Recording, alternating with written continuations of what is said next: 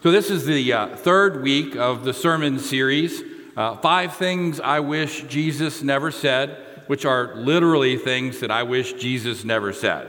This is sort of like Mike Tyson's personal struggle with Scripture right out here in front of you. So, we've talked uh, the first week, we talked about the need to love God above everything. We talked about how, as a, especially as a parent, how that feels kind of weird uh, but that that really is what Christ is calling us to do, is to put God's love before, or loving God before everything. And then we looked at the Gospel of Luke and sort of Jesus' call uh, for, the, for the poor and the hungry. And we talked this, about this realization about how, as relative to the world, about how wealthy that we are. Well, today we're talking about mm, a text that is literally one that keeps me awake at night, as a, especially as a preacher. Um, it's one that really does frighten me at some level. Our sermon today, and I'm not big into sermon titles, but our, our sermon title today is Stumbling and Bumbling. Now, some of you who are ESPN watchers might remember Chris Berman, right? He, he is the, of the back, back, back, back, back, back, back fame, right? On the highlights of baseball. Well, one of his other famous phrases, as uh, and it's usually like a fullback, uh, but a guy's making a run and he's, he's stumbling and bumbling. And so I was watching a YouTube video of some like great runs, and one of them was this big fullback, and he, he was going through the middle of the line, and he got knocked around by his guys. He got knocked around by guys who were trying to tackle him, and he just kept moving forward, and Chris Berman busted out his stumbling and bumbling line. And it was not really was not all that an amazing run as runs go. But, but what defined this run is the man kept moving forward. And as I watched that, I thought, oh, that's a pretty good, and you English teachers can correct me, metaphor or simile for my faith walk. This, this running back was just getting knocked all over the place, but he kept moving forward. And that's really kind of how I have experienced my faith life, my faith walk.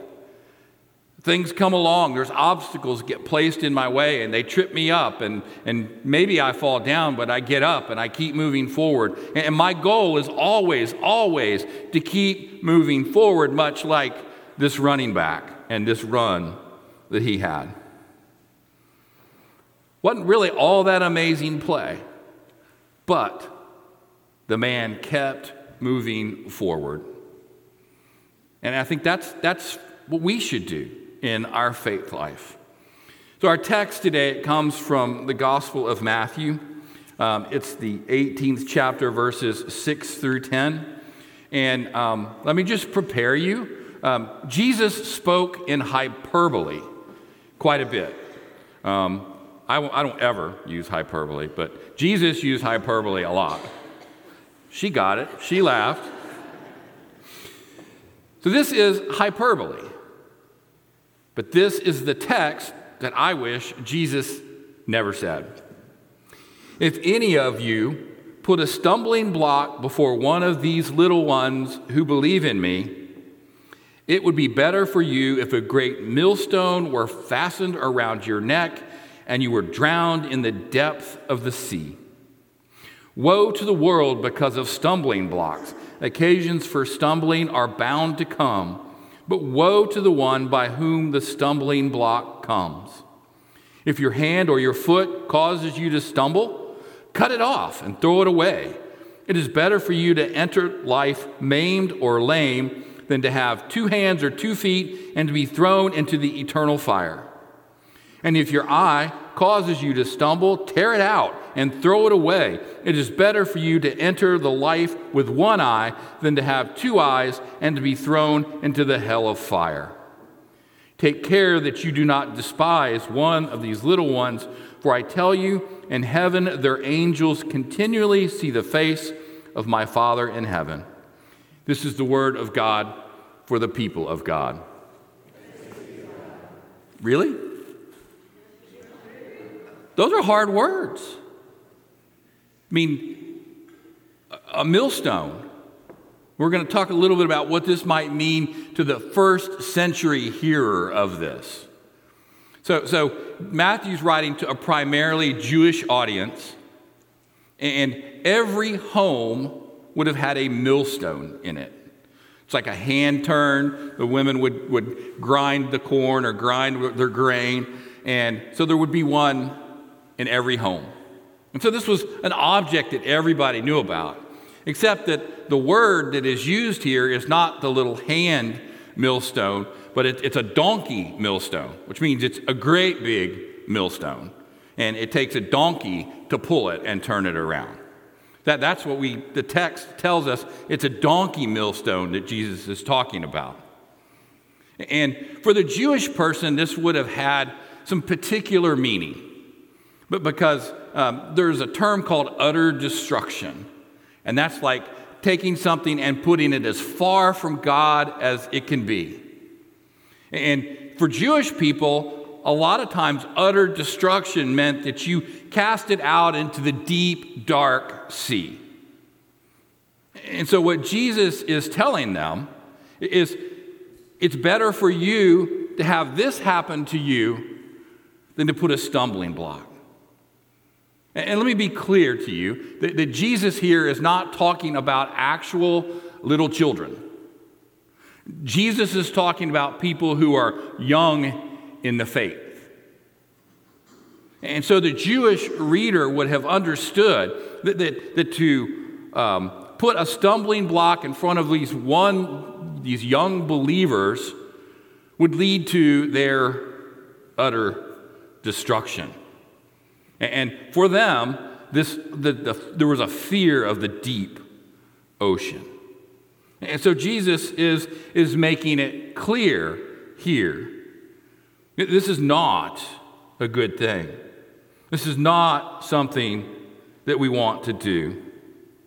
He is telling the disciples, and he's telling us today as we read this text, to be mindful of your actions to be mindful of what you don't do. That there are young people in the faith who are watching you.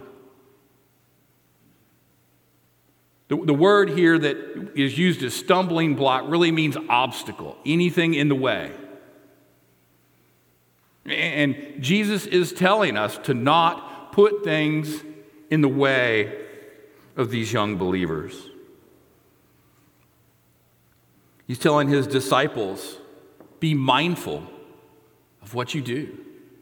And I would remind you to, to, be mindful of what you do. As a follower of Jesus Christ, people are watching you. Not Big Brother necessarily, but your children, your grandchildren. They watch you. They watch everything you do, they imitate you. So when you get up on Sunday morning and you tell your children or your grandchildren, hey, we're going to church and we're going to worship God, and Monday through Saturday, you don't bother with any of that, they notice. And so Jesus is telling us don't put obstacles in the way of these young people. He also tells us we will all have plenty of times that we can stumble as well. That we can keep moving forward. Now, I don't believe that, that if we accidentally place a stumbling block in front of someone, that we're going right straight to hell. God's grace is huge. And we're going to do that at some point in our life. We're going to create a stumbling block for someone. And as a preacher, this is the verse that keeps me up at night.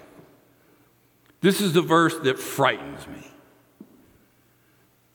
I'll, I'll tell you a story about a, a friend of our family's. He was a fraternity brother with my dad, and I've literally known him all my life. I, I actually buried him on Friday. But I've known this man my entire life. He would, like, uh, go hunting with me. And when I was learning to handle a gun, I'd like flash him with my barrel and he'd hit me in the head. Don't point that at me. Had a long relationship with this man. And he was, he was sort of uh, a professional bachelor for a long time. And then a woman uh, met, he met her and, and they got married and they were together for 22 years. And while I was in seminary, they lived in Dallas. I had the honor of walking with this family through the last days of his wife's life. She had breast cancer, and I, I did, they didn't have a church home, and I had this blessing to be able to do that. And this man didn't go to church. Now, he would come to your church for your funeral or your child's baptism or weddings. He was the most faithful about that. But he never went to church. And while this time I got to spend with him as we were caring for his wife, I asked him, I said, You, you act like a believer. You act like a follower of Jesus. I mean, he was kind. And, and it clearly, it, it was clear to me that he believed. And I asked him, I said, why, why don't you go to church? I mean, you're, you're more Christian, you behave in a more Christian way than a lot of Christians I know. So why don't you go to church? And he told me this. When he was in college, one of his fraternity brothers got drunk and accidentally killed himself in his car. And so he went to the funeral. And the East Texas preacher, not that all East Texas preachers are bad, I came from there. But that particular preacher said Bubba got what he deserved because he was drunk and he was a sinner. Well, my dad's friend got up, walked out, never went to church again, except for funerals and weddings and baptisms. So, that as a preacher is my nightmare. But you all can do it too. I was in another church, and this young family came in, and they were sitting in a pew. And this sweet little old lady came in and said, Excuse me, you're in my pew. Those people got up and left and never came back. And you want to see your pastor's head spin in a circle? Ask somebody to move out of their pew. And, and so I went to her and I said, I, I understand you sat here for 85 years. But those people worked up the nerve to come to church, and I don't know if you noticed, but they left. And they might not ever come back. And they didn't, to our church anyway. So, I mean, it can happen in all kinds of ways. But, but here is the good news. The truth is, we, we all can do that. We can all, whether we're being mean or nice, stumbling blocks come. We can be a stumbling block for others. And we can experience stumbling blocks from others, right?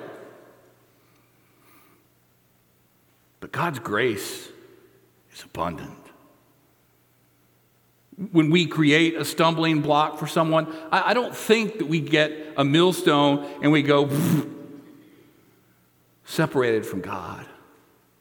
I believe that we receive God's grace, God's forgiveness for that. We are forgiven. We're forgiven for everything, right? But Part of my understanding of this is there is a moment of judgment, a moment in which you stand before God, and God says to you, Mike, I gave you all of this, and you got this done. I, I liken it to my father sitting down and saying, having that, I'm so disappointed with you conversation, right? I think there is that moment of judgment where, God lays out before us all that He gave us, all that He asked us to do, and then we get to see what we did. But hear this. Make sure you understand this. The next sentence is I love you, child. Come in to my kingdom. God's grace is abundant. We are forgiven. Despite this text telling us we get a millstone and dropped in the sea, God's grace overrides all of that. So, what does this say to us about our faith journey? It is inevitable that obstacles will come. Some stumbling blocks will happen. We may be stumbling blocks for others. Hold on to the ball. Keep moving forward. No matter what happens in your life, keep moving forward. So, what do we do with this whole stuff about cut off your hand, pull out your eye? Well, the Bible literalists are in real trouble here. We might recognize them because they don't have any eyes or hands or feet. But I think it's sound advice. Jesus is giving us sound advice here. If you find something is a stumbling block for you, stop it. If chocolate is a stumbling block in your faith life, in your walk with Jesus, then don't put chocolate in your pantry. If lust in your heart for some other person other than your spouse is messing with your faith life, stop it. Cut it out. The advice is sound. If pornography is causing you to stumble in your faith life, stop it. Just cut it out. Be done with it. I mean, that's what that text says to me. And look, I know it's not that easy. We're human, we're frail. There's addictions, there's frailties. I get it. But, but Jesus is giving us sound advice here. If there's something in your life that is causing you to stumble in your walk, get rid of it. Stop it. Cut it out in some way. It's great advice. Cut it out. We will all stumble. We will all cause others to stumble. Unintentionally, not knowingly. Jesus is reminding us to be mindful of how we behave, to be mindful of what we say, to, to be mindful of what we do. And I would argue what we don't do is as important as what we do. So he's telling us be mindful of these things. Stumbling will happen. Keep moving forward. But here's the best news.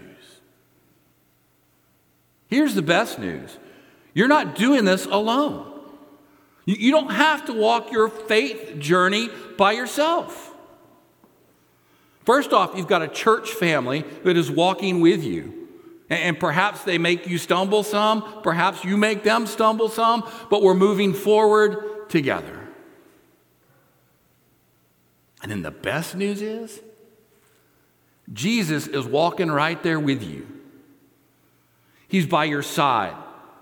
He's actually in front of you, behind you, and by your side all at the same time because he's not restricted by time or space. He's walking with you through all of your faith journey. So you are not alone in doing this. You've got a faith family, a church family that's walking with you, and you've got Jesus himself who was walking with you as well. Heck, he might even be blocking for you. Keep moving forward in your faith walk. And the truth of it is, if you're not moving forward, you're going backwards. All of us have to find ways to keep growing in our faith, growing in our understanding of God and how God works in our life and how God works in the world. Brothers and sisters, forward. Keep moving forward in your faith life. That's the only direction we can go. Stumbling and bumbling along the way but keep moving forward. Let us pray. Gracious and Almighty God, we are so frail. We have addictions, we have frailties. They haunt us, they make us stumble, they make us fall. Father, empower us to get up to keep moving forward. Empower us to not be obstacles for others, but encouragers. Help us, Father, to be encouragers of others who are walking this faith journey beside us. Father, we are so grateful that you are with us, that Jesus is walking by our side that He is in front of us and behind us all at the same time. What a mystery that is. But we know it's true. And we say to you, thank you for your grace. Thank you for your love. Thank you for your forgiveness. Help us, Father, to move forward in our faith journey, ever forward. We pray this in Jesus' holy name. Amen.